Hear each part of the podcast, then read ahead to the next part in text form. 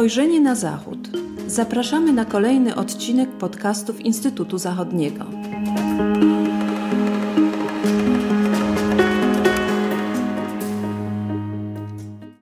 Dzień dobry Państwu. Witam Państwa serdecznie w kolejnym podcaście Instytutu Zachodniego. Dzisiaj gościmy w naszym podcaście pana profesora Ireneusza Kamińskiego, który jest prawnikiem i socjologiem. Pracuje w Instytucie Nauk Prawnych PAN oraz e, na Uniwersytecie Jagiellońskim. Ale pan profesor dzisiaj z nami spotka się i będzie rozmawiał na temat zbrodni katyńskiej przed Europejskim Trybunałem Praw Człowieka. Nie tylko z tego powodu, że jest znawcą prawa międzynarodowego, ale był również pełnomocnikiem skarżących przed Europejskim Trybunałem Praw Człowieka. Dzień dobry, panie profesorze. Dzień dobry, pani profesor, dzień dobry państwu. Panie profesorze, może najpierw przypomnijmy naszym słuchaczom, jakie ramy czasowe, jaką kwalifikację prawną miała zbrodnia katyńska. Zbrodnia katyńska, co nie ulega wątpliwości z punktu widzenia prawa międzynarodowego, była zbrodnią wojenną. Była zbrodnią przeciwko ludzkości, również w tej części, zwłaszcza w której ofiarami zbrodni katyńskiej były osoby cywilne. Nie byli funkcjonariusze policji, nie byli wojskowi, lecz osoby, które nie nosiły broni.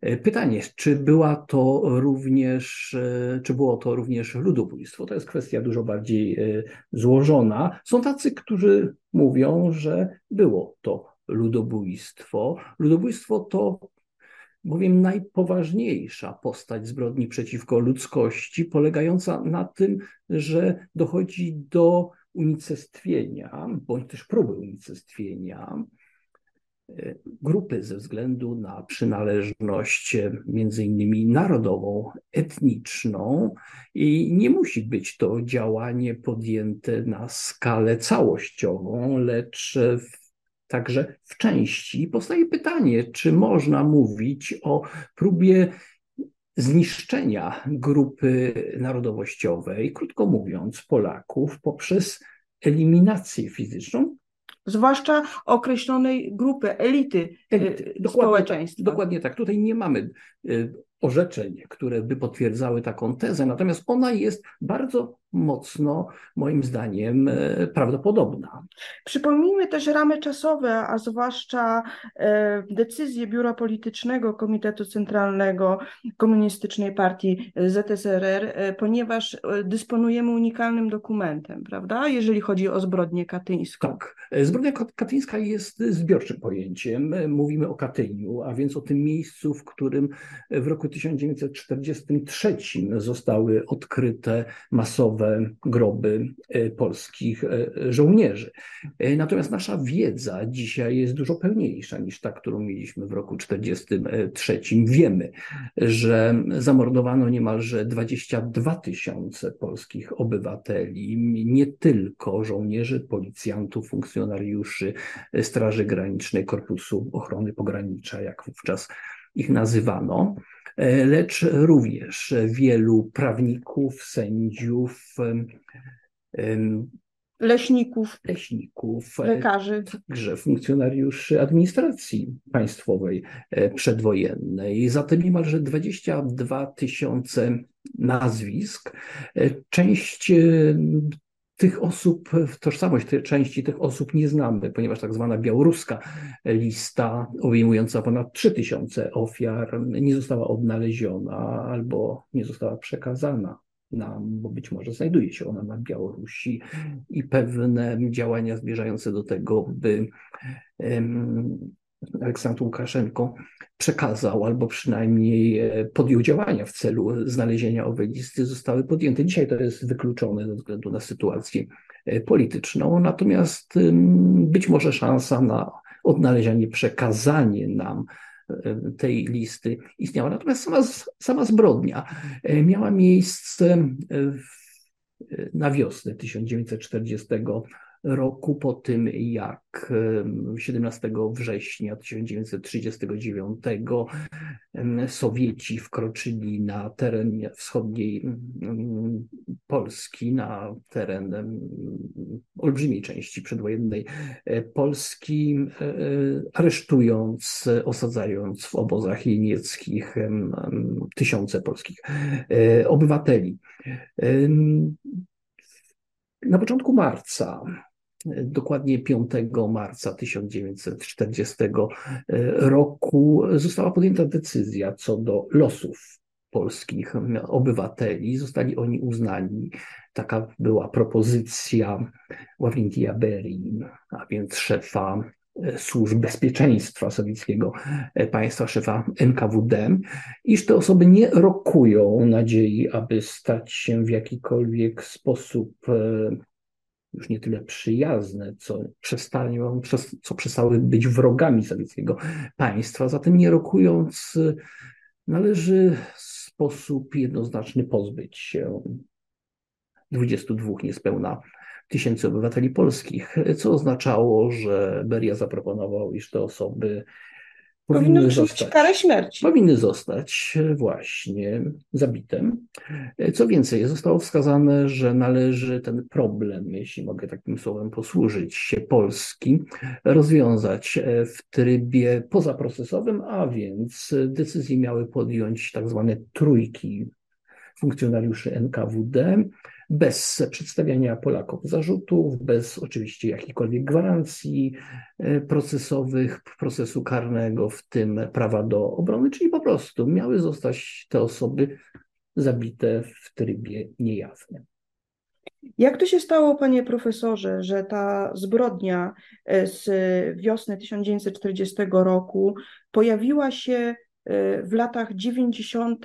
przed sądami najpierw e, rosyjskimi, a później e, przed Europejskim Trybunałem Praw Człowieka. E, kulisów nie, nie znamy, natomiast na początku roku 1990 Usłyszeliśmy o komunikacie agencji TAS, rządowej agencji prasowej rosyjskiej, wtedy jeszcze sowieckiej, mówiącej o tym, że zbrodnia katyńska została popełniona przez Związek Sowiecki, a więc ta wersja, która była utrzymywana przez cały okres powojenny, wskazując na sprawstwo niemieckie, okazała się być nagle już nieaktualną i Związek Sowiecki przyznał się, aczkolwiek nie ustami swoich kluczowych reprezentantów, lecz depeszą agencji prasowej, że to Związek Sowiecki dokonał tejże zbrodni. Następstwem było wskazanie kilku miejsc poza Katyniem, który znaliśmy, kilku miejsc, gdzie groby polskich obywateli miały się znajdować. Zostały podjęte również postępowania rosyjskie dotyczące zbrodni katyńskiej, połączone następnie w jedno postępowanie prowadzone przez Główną Prokuraturę Wojskową. Stało się to w roku 1990 i w roku 1994, co jest niezwykle istotne, prowadzący owe postępowanie prokurator Naczelnej Prokuratury Wojskowej zaproponował, aby zamknąć to postępowanie ze względu na śmierć osób odpowiedzialnych za dokonanie i zorganizowanie zbrodni katyńskiej. Ale co jest istotne, w projekcie postanowienia zamykającego postępowanie wskazał ów prokurator, że należy zakwalifikować zbrodnię katyńską jako zbrodnię wojenną, zbrodnię przeciwko ludzkości, a nawet ludobójstwo. E, po zaproponowaniu takiej właśnie decyzji, postanowienia zamykającego postępowanie, ów prokurator został zwolniony z Głównej Prokuratury Wojskowej. Sprawa została przekazana innej osobie i postępowanie katyńskie toczyło się w, jeszcze na początku w Związku Sowieckim, później w Federacji Rosyjskiej do września 2004, gdy usłyszeliśmy po kilku miesiącach usłyszeliśmy o owych decyzjach, że we wrześniu 2004 to postępowanie zostało zamknięte.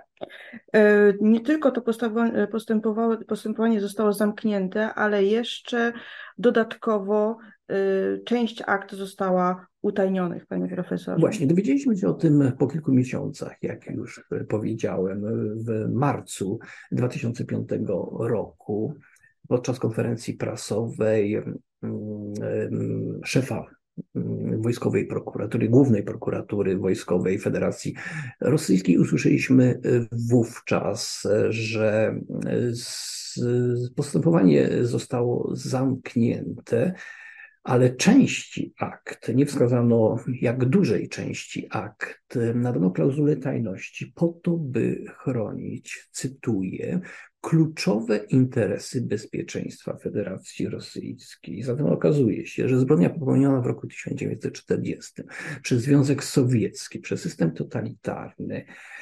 ujawnienie okoliczności dotyczących tej zbrodni po wielu latach przez Federację Rosyjską e, mogłoby zagrażać bezpieczeństwu tejżeż Federacji Rosyjskiej. Również wskazano, iż samo postanowienie o zamknięciu postępowania katyńskiego nie zostanie ujawnione, ponieważ ponownie groziłoby to narażeniu na szwank e, kluczowych interesów bezpieczeństwa Federacji Rosyjskiej. Czyli próba mm, przywrócenia sprawiedliwości przed sądami e, najpierw radzieckimi, a później sądami rosyjskimi spełzła na niczym. A więc poniekąd również Pan, Panie Profesorze, podjął e, w imieniu skarżących, imieniu obywateli polskich próbę, ponowną próbę przywracenia sprawiedliwości, tym razem przed sądem międzynarodowym. Czy mógłby Pan nam wyjaśnić, e, w jakim zakresie Rosja mogła zostać pociągnięta do odpowiedzialności za naruszenie praw człowieka, bo tym razem nie zbrodni międzynarodowych, bo to nie leży w zakresie właściwości Europejskiego Trybunału Praw Człowieka, ale w jakim zakresie e, Rosja mogła zostać pociągnięta do tej odpowiedzialności za naruszenie prawa do życia, zakazu tortur, nieludzkiego, okrutnego traktowania. Właśnie, gdy usłyszałem o y, zamknięciu rosyjskiego śledztwa, napisałem tekst w Rzeczpospolitej, zastanawiając się, czy można zareagować w jakiś sposób. Na poziomie sądów międzynarodowych, czy któryś z nich miałby jurysdykcję, jak mówią prawnicy, a więc mógł zająć się sprawą, mógł zająć się rosyjskim postępowaniem, a być może samą zbrodnią e, również. I tutaj nie było zasadniczo takich możliwości, ponieważ e, Międzynarodowy Trybunał Sprawiedliwości, a więc Sąd Organizacji Narodów e, Zjednoczonych nie wchodził w grę. Rosja nie akceptuje jurysdykcji tego sądu, Polska tak, ale Rosja nie. Zatem trzeba byłoby uzgodnić z Federacją Rosyjską, że obydwa państwa zgadzają się, żeby przekazać akurat kwestie zbrodni katyńskiej, odpowiedzialności prawnej za tęże zbrodnie jurysdykcji Międzynarodowego Trybunału Sprawiedliwości. Oczywiście Rosja na to by się nie zgodziła, zatem e, musimy być realistami, prawda? Inne ścieżki wchodziły być może w grę. I pomyślałem o Europejskim Trybunale Praw e, Człowieka, który to Trybunał stosuje przepisy Europejskiej Konwencji Praw Człowieka z roku 1950, która to konwencja weszła w życie w roku 1953. E, te daty są istotne, ponieważ zbrodnia katyńska została popełniona w roku 1940, co oznacza, że Trybunał nie mógłby się zająć zbrodnią katyńską, samą zbrodnią katyńską. Natomiast powstawało pytanie, czy inne przepisy, czy inne wątki prawne związane z Europejską Konwencją Praw Człowieka nie wchodziłyby w grę. I pomyślałem o kilku przepisach, mianowicie o przypisie artykułu drugiego Europejskiej Konwencji Praw Człowieka, który dotyczy prawa do życia.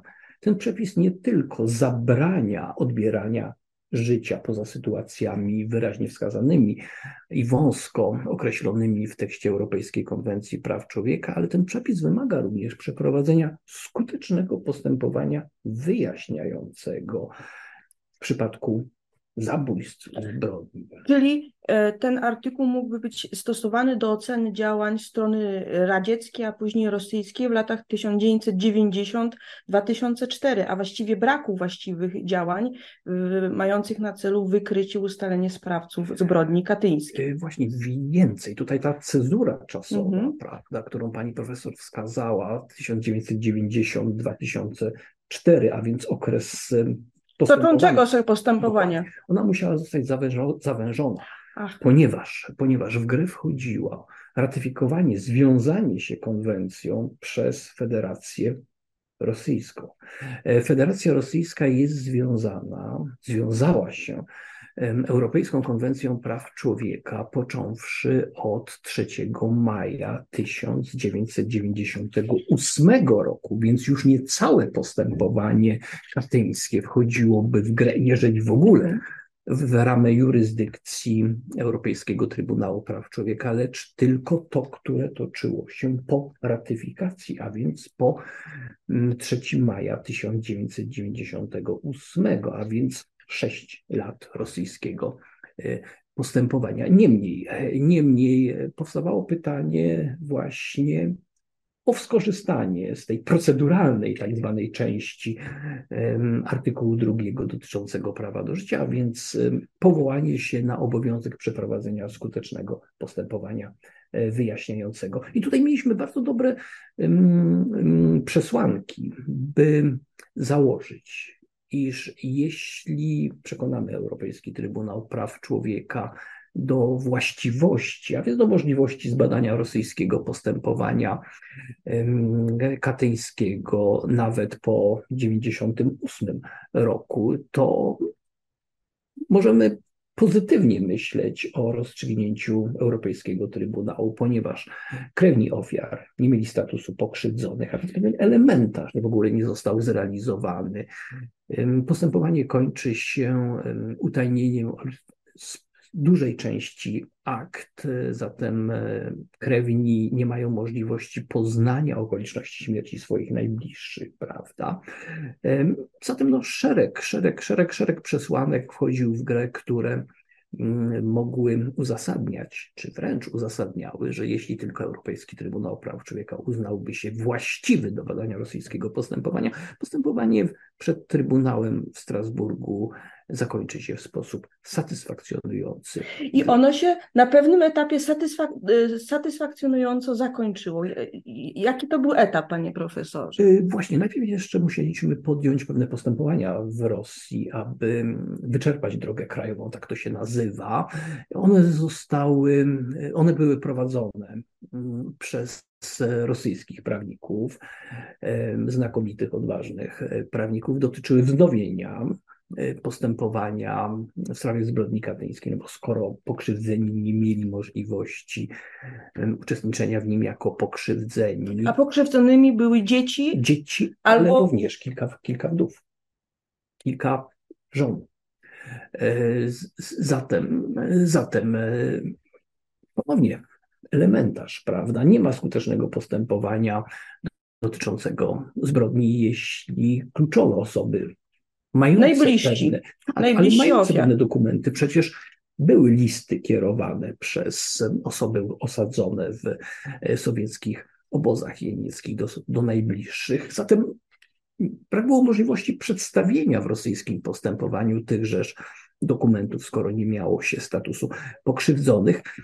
I drugie postępowanie, postępowanie dotyczące rehabilitacji, rehabilitacji ofiar zbrodni katyńskiej. Jest specjalna ustawa dotycząca rehabilitacji ofiar prześladowań politycznych przyjęta w Federacji Rosyjskiej. Na tę, na tę ustawę powoływa, powoływaliśmy się. Zatem dwa postępowania dotyczące wznowienia i rehabilitacji. One zostały zakończone w roku 2009 w sposób niesatysfakcjonujący, a więc postępowanie nie zostało, nie zostało wznowione.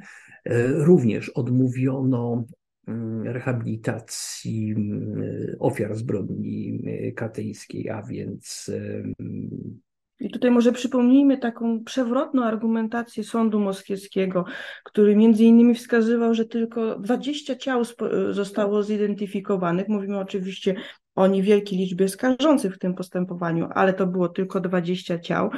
I że e, sąd nie ma podstaw, aby przyjąć, że w ogóle wobec tego, że nie ma tych ciał, że możemy przyjąć, że jeńcy zostali zamordowani. Dokładnie, dokładnie. To były zupełnie zaskakujące konkluzje, słowa, które padały z ust rosyjskich e, sądów, rosyjskich sędziów, a wcześniej rosyjskich prokuratorów uczestniczących e, w postępowaniu rosyjskim. Można było usłyszeć, że nie wiadomo, co stało się z polskimi wojskowymi.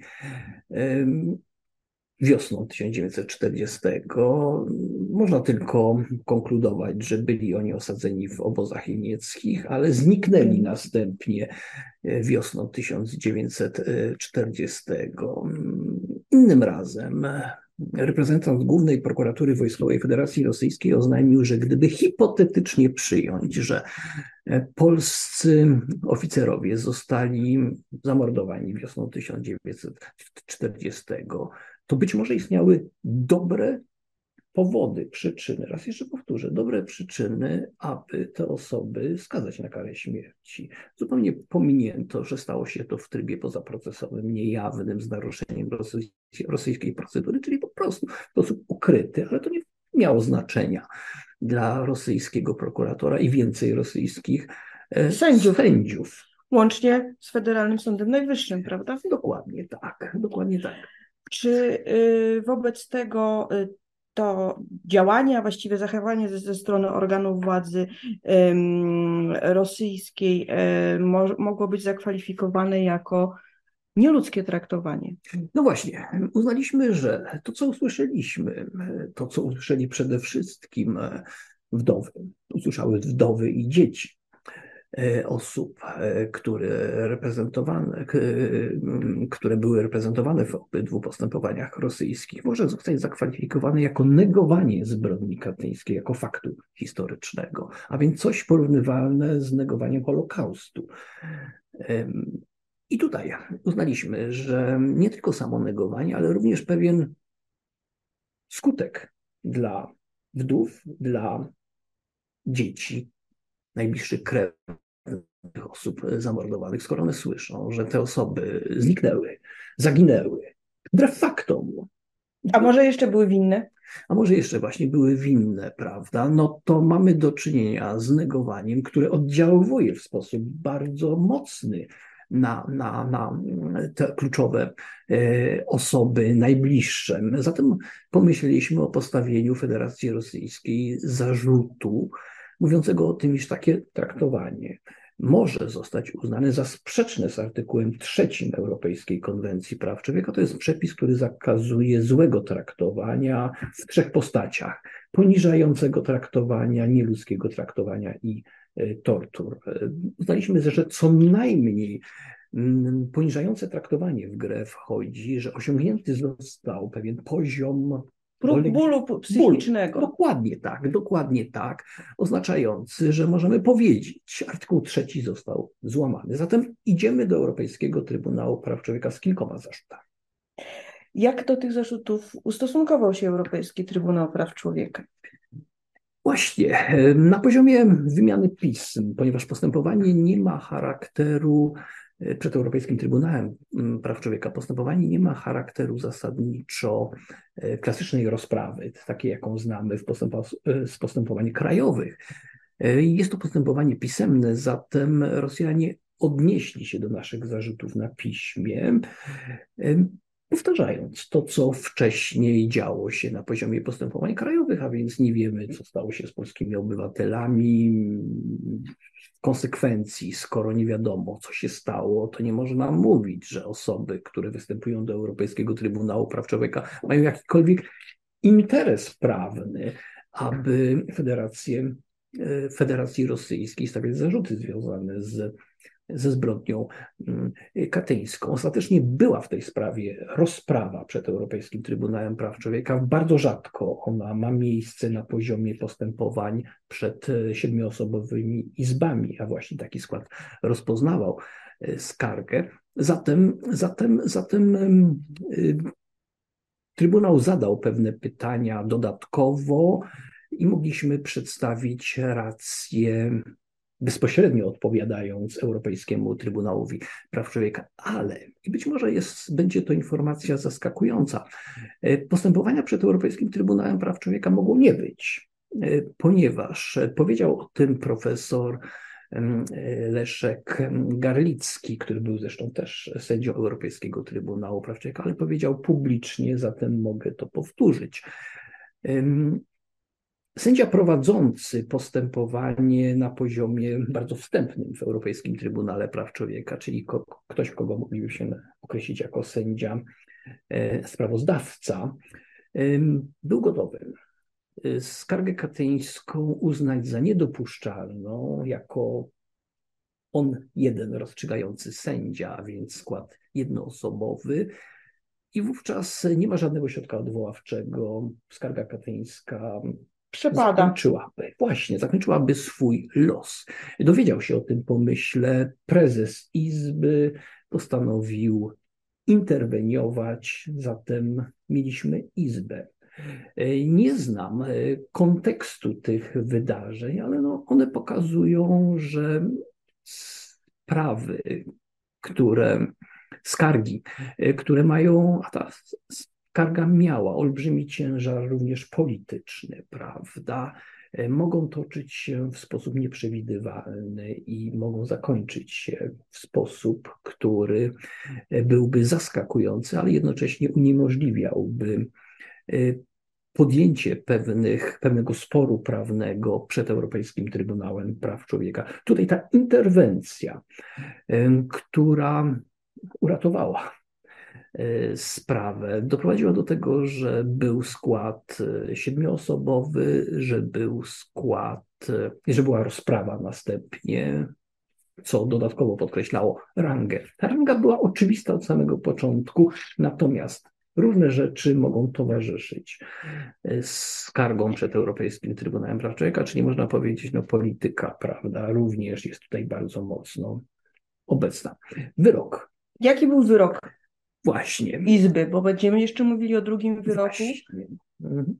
E, wyrok, wyrok był następujący. Mianowicie ostatecznie trzy zarzuty, poza tymi dwoma, o których mieliśmy już mm, okazję rozmawiać, a więc brak skutecznego postępowania wyjaśniającego artykuł 2 Europejskiej Konwencji Praw Człowieka, zarzut złego traktowania artykuł 3 Europejskiej Konwencji Praw Człowieka, również zarzut, jeszcze jeden, Brak współpracy Federacji Rosyjskiej z Europejskim Trybunałem Praw Człowieka. Trybunał poprosił, czy też zażądał, zwrócił się do Federacji Rosyjskiej o przekazanie kopii e, postanowienia zamykającego rosyjskie śledztwo. Które wcześniej było utajnione ze względu na żywotny interes Rosji. Właśnie, właśnie to samo zostało powtórzone Europejskiemu Trybunałowi Praw Człowieka. Nie możemy przekazać tego dokumentu, dokumentu Trybunałowi, ponieważ narażałoby to na szwank kluczowe interesy bezpieczeństwa Federacji Rosyjskiej.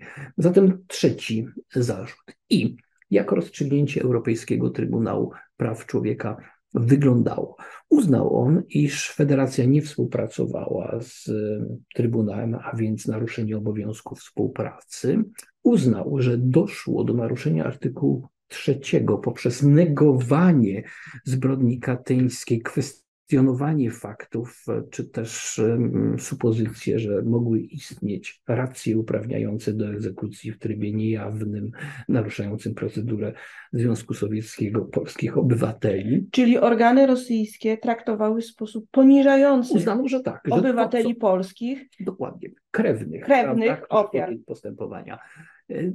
I więcej, powiedziano więcej w stosunku do tego, co my zakładaliśmy. Trybunał uznał, że taki sposób traktowania krewnych to nie tylko poniżające traktowanie, a więc ten najniższy poziom bólu, prawda, potrzebny, żeby zakwalifikować sposób traktowania jednostki jako złe traktowanie jest sprzeczne z artykułem trzecim, ale że jest to również nieludzkie postępowanie. Później są już tylko tortury, a więc bardzo mocna kwalifikacja. Trybunał powiedział dodatkowo, że zbrodnia katyńska była niepodlegającą przedawnieniu zbrodnią wojenną.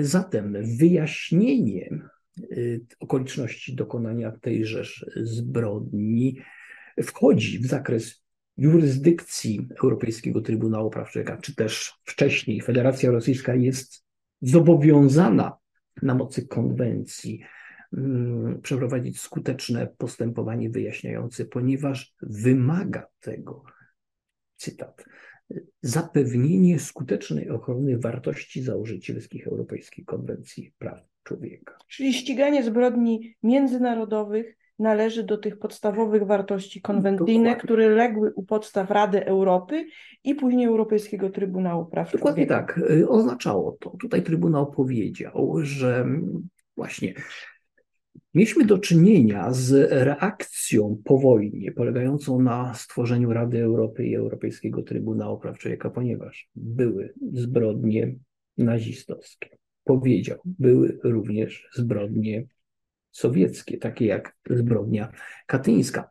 E, zatem jurysdykcja, możliwość zbadania postępowania katyńskiego prowadzonego w e, Rosji była uzasadniona tym, by chronić wartości założycielskie, by zareagować na tę sytuację potwornych naruszeń praw człowieka, dokonanych przez dwa reżimy totalitarne.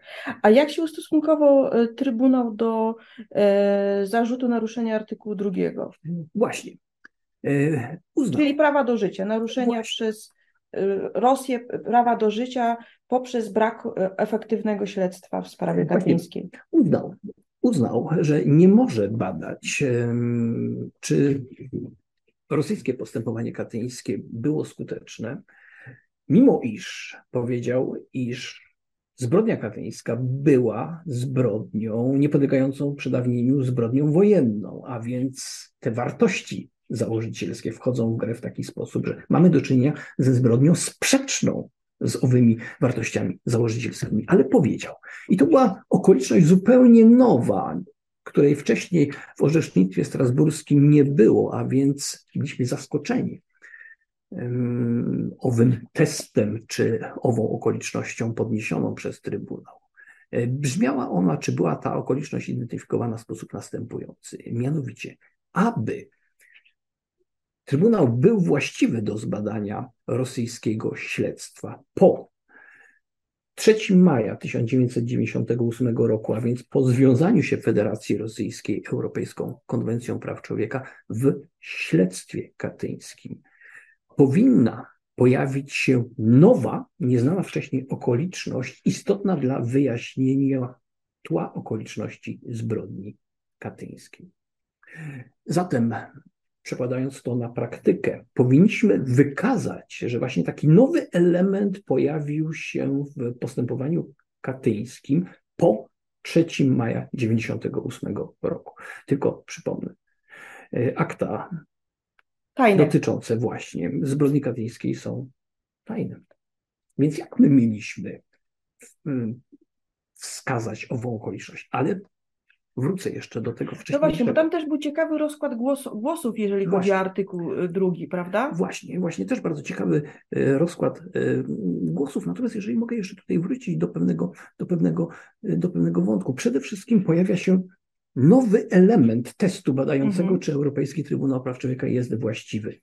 Nowa okoliczność. Gdybyśmy my wiedzieli, że coś takiego jest wymagane od nas, postaralibyśmy się wykazać na podstawie tego, co już, wiecie. wiemy, prawda? Na, tej, na podstawie części jawnej, prawda, że takie nowe elementy były. Natomiast... Ale to jest problem sądów międzynarodowych, które nie tylko e, stosują prawo, ale również e, je tworzą, prawda? Właśnie. I tutaj mieliśmy do czynienia z tym prawotwórczym, prawotwórczym nowym elementem, elementem, który się właśnie e, pojawiał.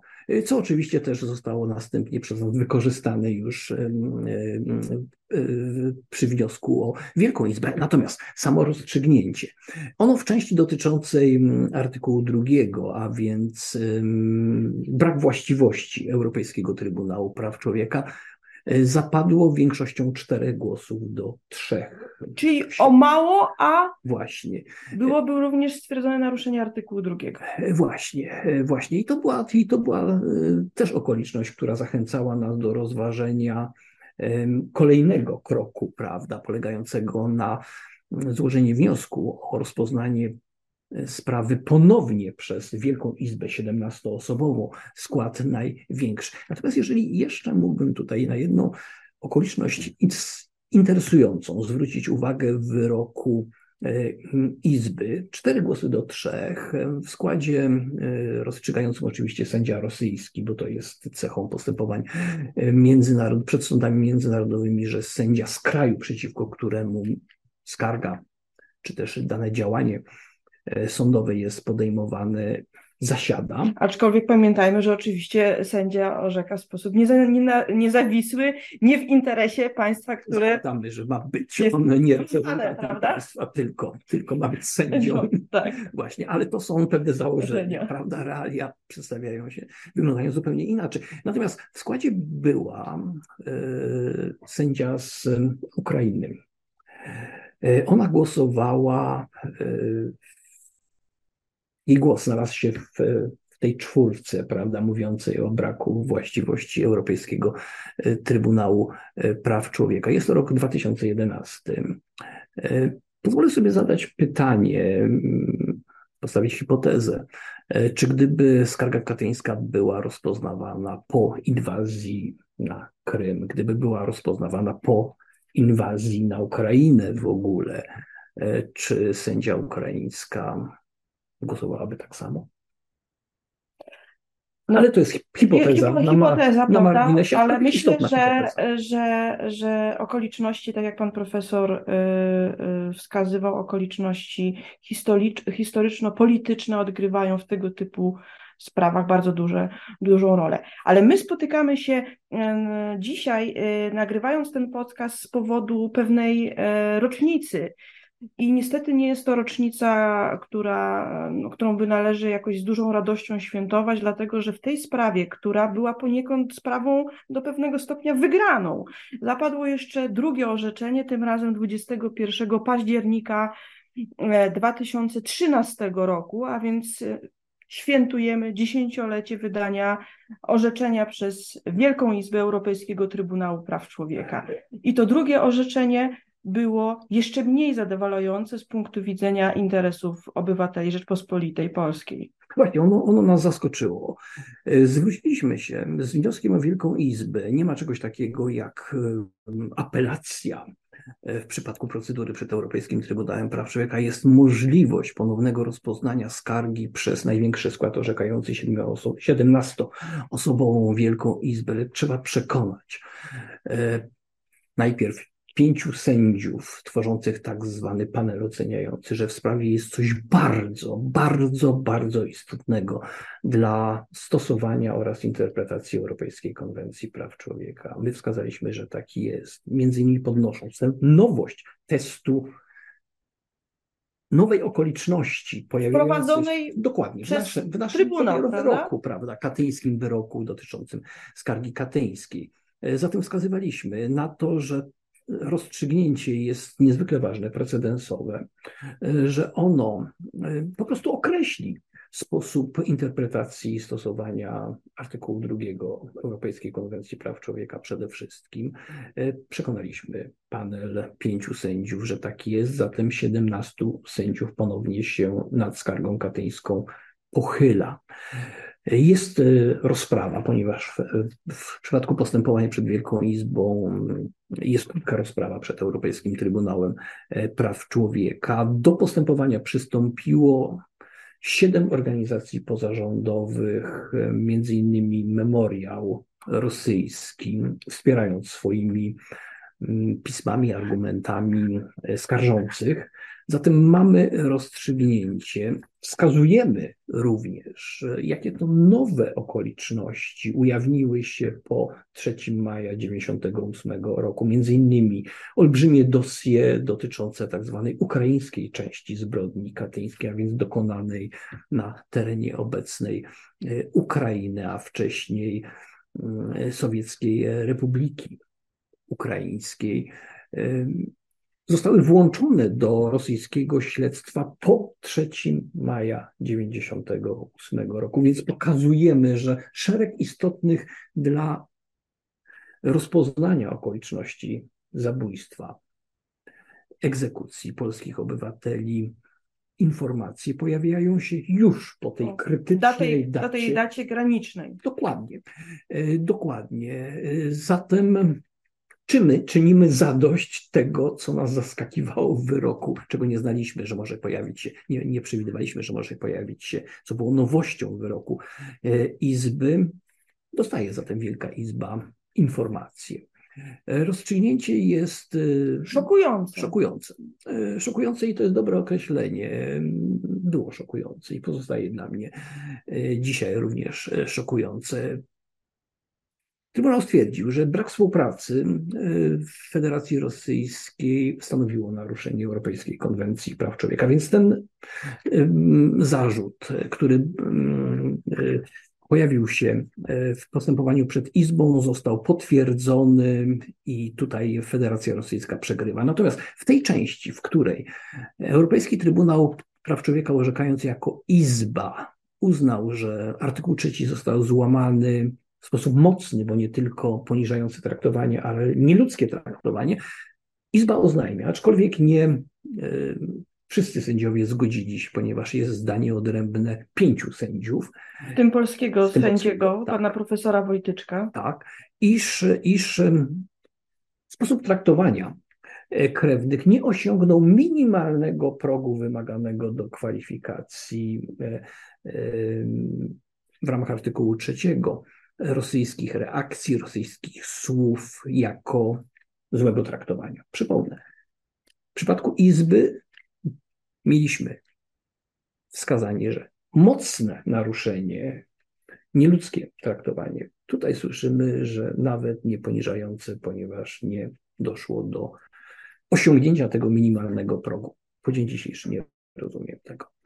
E, natomiast w ramach artykułu drugiego, czyli prawo do skutecznego postępowania wyjaśniającego, a po stronie rosyjskiej obowiązek przeprowadzenia takiegoż postępowania, uznano, że ta formuła mówiąca o tym, iż jurysdykcja Europejskiego Trybunału Praw Człowieka może być oparta na ochronie wartości założycielskich Europejskiej Konwencji Praw Człowieka, a tak jest w przypadku zbrodni e, prawa międzynarodowego właśnie, co ma zastosowanie do zbrodni katyńskiej, nie wchodzi w grę, ponieważ zbrodnia katyńska została popełniona przed dniem powstania Europejskiej Konwencji Praw Człowieka, więc przed rokiem 1900. 50. Zatem e, uznano, że wartości założycielskie Europejskiej Konwencji zaczynają działać dopiero z chwilą powstania Europejskiej Konwencji. Pominając ten kontekst, że sama konwencja stanowiła prostą reakcję e, na zbrodnie popełniania w, tra w trakcie II wojny Dokładnie światowej. tak. I powstał Europejski Trybunał Praw Człowieka po to, by nie doszło do recydywy tego, co działo się w czasie II wojny światowej, co było również co było również naruszeniem, na, szeregiem naruszeń praw człowieka dokonywanym przez drugi system totalitarny, system sowiecki, prawda? To w ogóle nie zostało wzięte pod uwagę. Powiedziano, że wartości założycielskie zaczynają funkcjonować e, jako uzasadnienie dla jurysdykcji Trybunału dopiero z chwilą powstania Europejskiej e, Konwencji e, Praw człowieka. Jeden z, z największych, najbardziej cenionych prawników międzynarodowych zajmujących się prawami człowieka, profesor Szabas, William Szabas, komentując wyrok Wielkiej Izby napisał następujące słowa.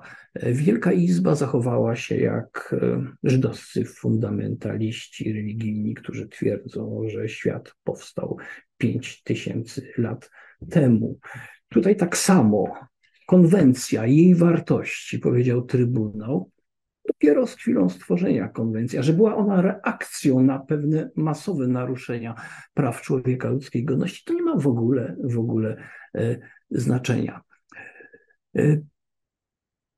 To jest ten wymiar właśnie, o którym mówiliśmy, szokujący z punktu widzenia e, również tego, co dzieje się obecnie, bo możemy obserwować pewnego rodzaju ciągłość działania państwa radzieckiego i rosyjskiego. Pamiętajmy, że w, w postępowanie katyńskie prowadziła niezależna radziecka, a potem rosyjska prokuratora, oczywiście w cudzysłowie niezależna, i orzeczenia wydawały sądy rosyjskie, prawda? W okresie, w którym już w polityce bardzo dobrze funkcjonował obecny prezydent e, Rosji, Putin. Tak, ale jest jeszcze inna okoliczność. Mówimy, mówimy tutaj o tym innym państwie, aczkolwiek prawnym następcy Związku Sowieckiego, Federacji Rosyjskiej, państwie, które przynajmniej pretendowało i deklarowało, że chce być państwem demokratycznym, ale jest jeszcze inna okoliczność, która pokazuje właśnie na obecność mm, elementów politycznych w szeregu sprawach rozpoznawanych przez sądy międzynarodowe. Mianowicie e, wielokrotnie w Europejskim Trybunale Praw Człowieka przy różnych okazjach, e, gdy e, rozmawiałem, ponieważ byłem rozpoznawany jako osoba, która mm, reprezentowała skarżących w, w skardze katyńskiej, w postępowaniu katyńskim, miałem okazję usłyszeć, dzisiaj ten wyrok byłby inny. E, gdy słyszałem kilka lat temu tego właśnie, takie słowa, uznawałem, no, że no jest być może jakiś, jakaś refleksja, prawda? Więc odbierałem to bardzo pozytywnie. Dzisiaj zupełnie inaczej podchodzę, gdy słyszę tego rodzaju właśnie z ust szeregu osób myśli, iż ten wyrok byłby inny. Ja reprezentowałem konkretne osoby, osoby w przypadku wdów, bardzo, bardzo sędziwe, dzieci także, co najmniej mające chwili wydania wyroku przez Europejski Trybunał Praw Człowieka ponad 70 lat. Powiedzenie, że dzisiaj e, ten wyrok byłby inny, on dotyka nie tylko mnie, ale dotyka przede wszystkim właśnie te osoby, które, które nie doczekały, które nie doczekały czekały przywrócenia sprawiedliwości. Czekały i nie doczekały. Jest bardzo mocne zdanie odrębne dołączone do wyroku Wielkiej Izby, napisane przez tych sędziów, którzy nie zgodzili się te osoby powiedziały, że nie mogą przyjąć tego wyroku, nie mogą zaakceptować tego wyroku jako sędziowie, e, ponieważ e, ten stan braku sprawiedliwości, spóźnionej sprawiedliwości, na którą wreszcie przed Europejskim Trybunałem Praw Człowieka krewni ofiar zbrodni katyńskiej czekali, zakończył się powiedzeniem My tą sprawą się nie zajmujemy, my tą sprawą nie chcemy się zajmować. My już mieliśmy narzędzia, prawda, do tego w postaci owych wartości założycielskich. Zatem bardzo mocne zdanie, również zauważające, że w tym wyroku Europejski Trybunał Praw Człowieka pokazał, że nie jest tym, do czego został powołany, nie spełnia tej roli, o której założyciele Europejskiej Konwencji Praw Człowieka mówili. Mianowicie ten Trybunał miał być sądem sumienia, europejskiego sumienia po II wojnie światowej, po totalitaryzmach. Tej roli Europejski Trybunał Praw Człowieka w katyńskim wyroku nie zrealizował.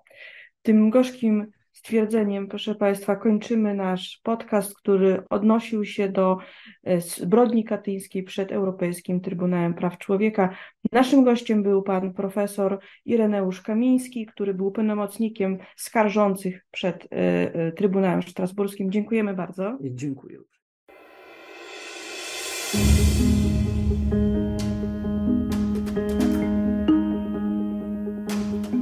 Spojrzenie na Zachód podcasty Instytutu Zachodniego. podcasty Instytutu Zachodniego dostępne są na platformach Spotify, SoundCloud i Apple Podcasts oraz na portalu YouTube. Zapraszamy do subskrypcji. Dzięki niej będą Państwo na bieżąco z wszystkimi naszymi nagraniami. Do usłyszenia.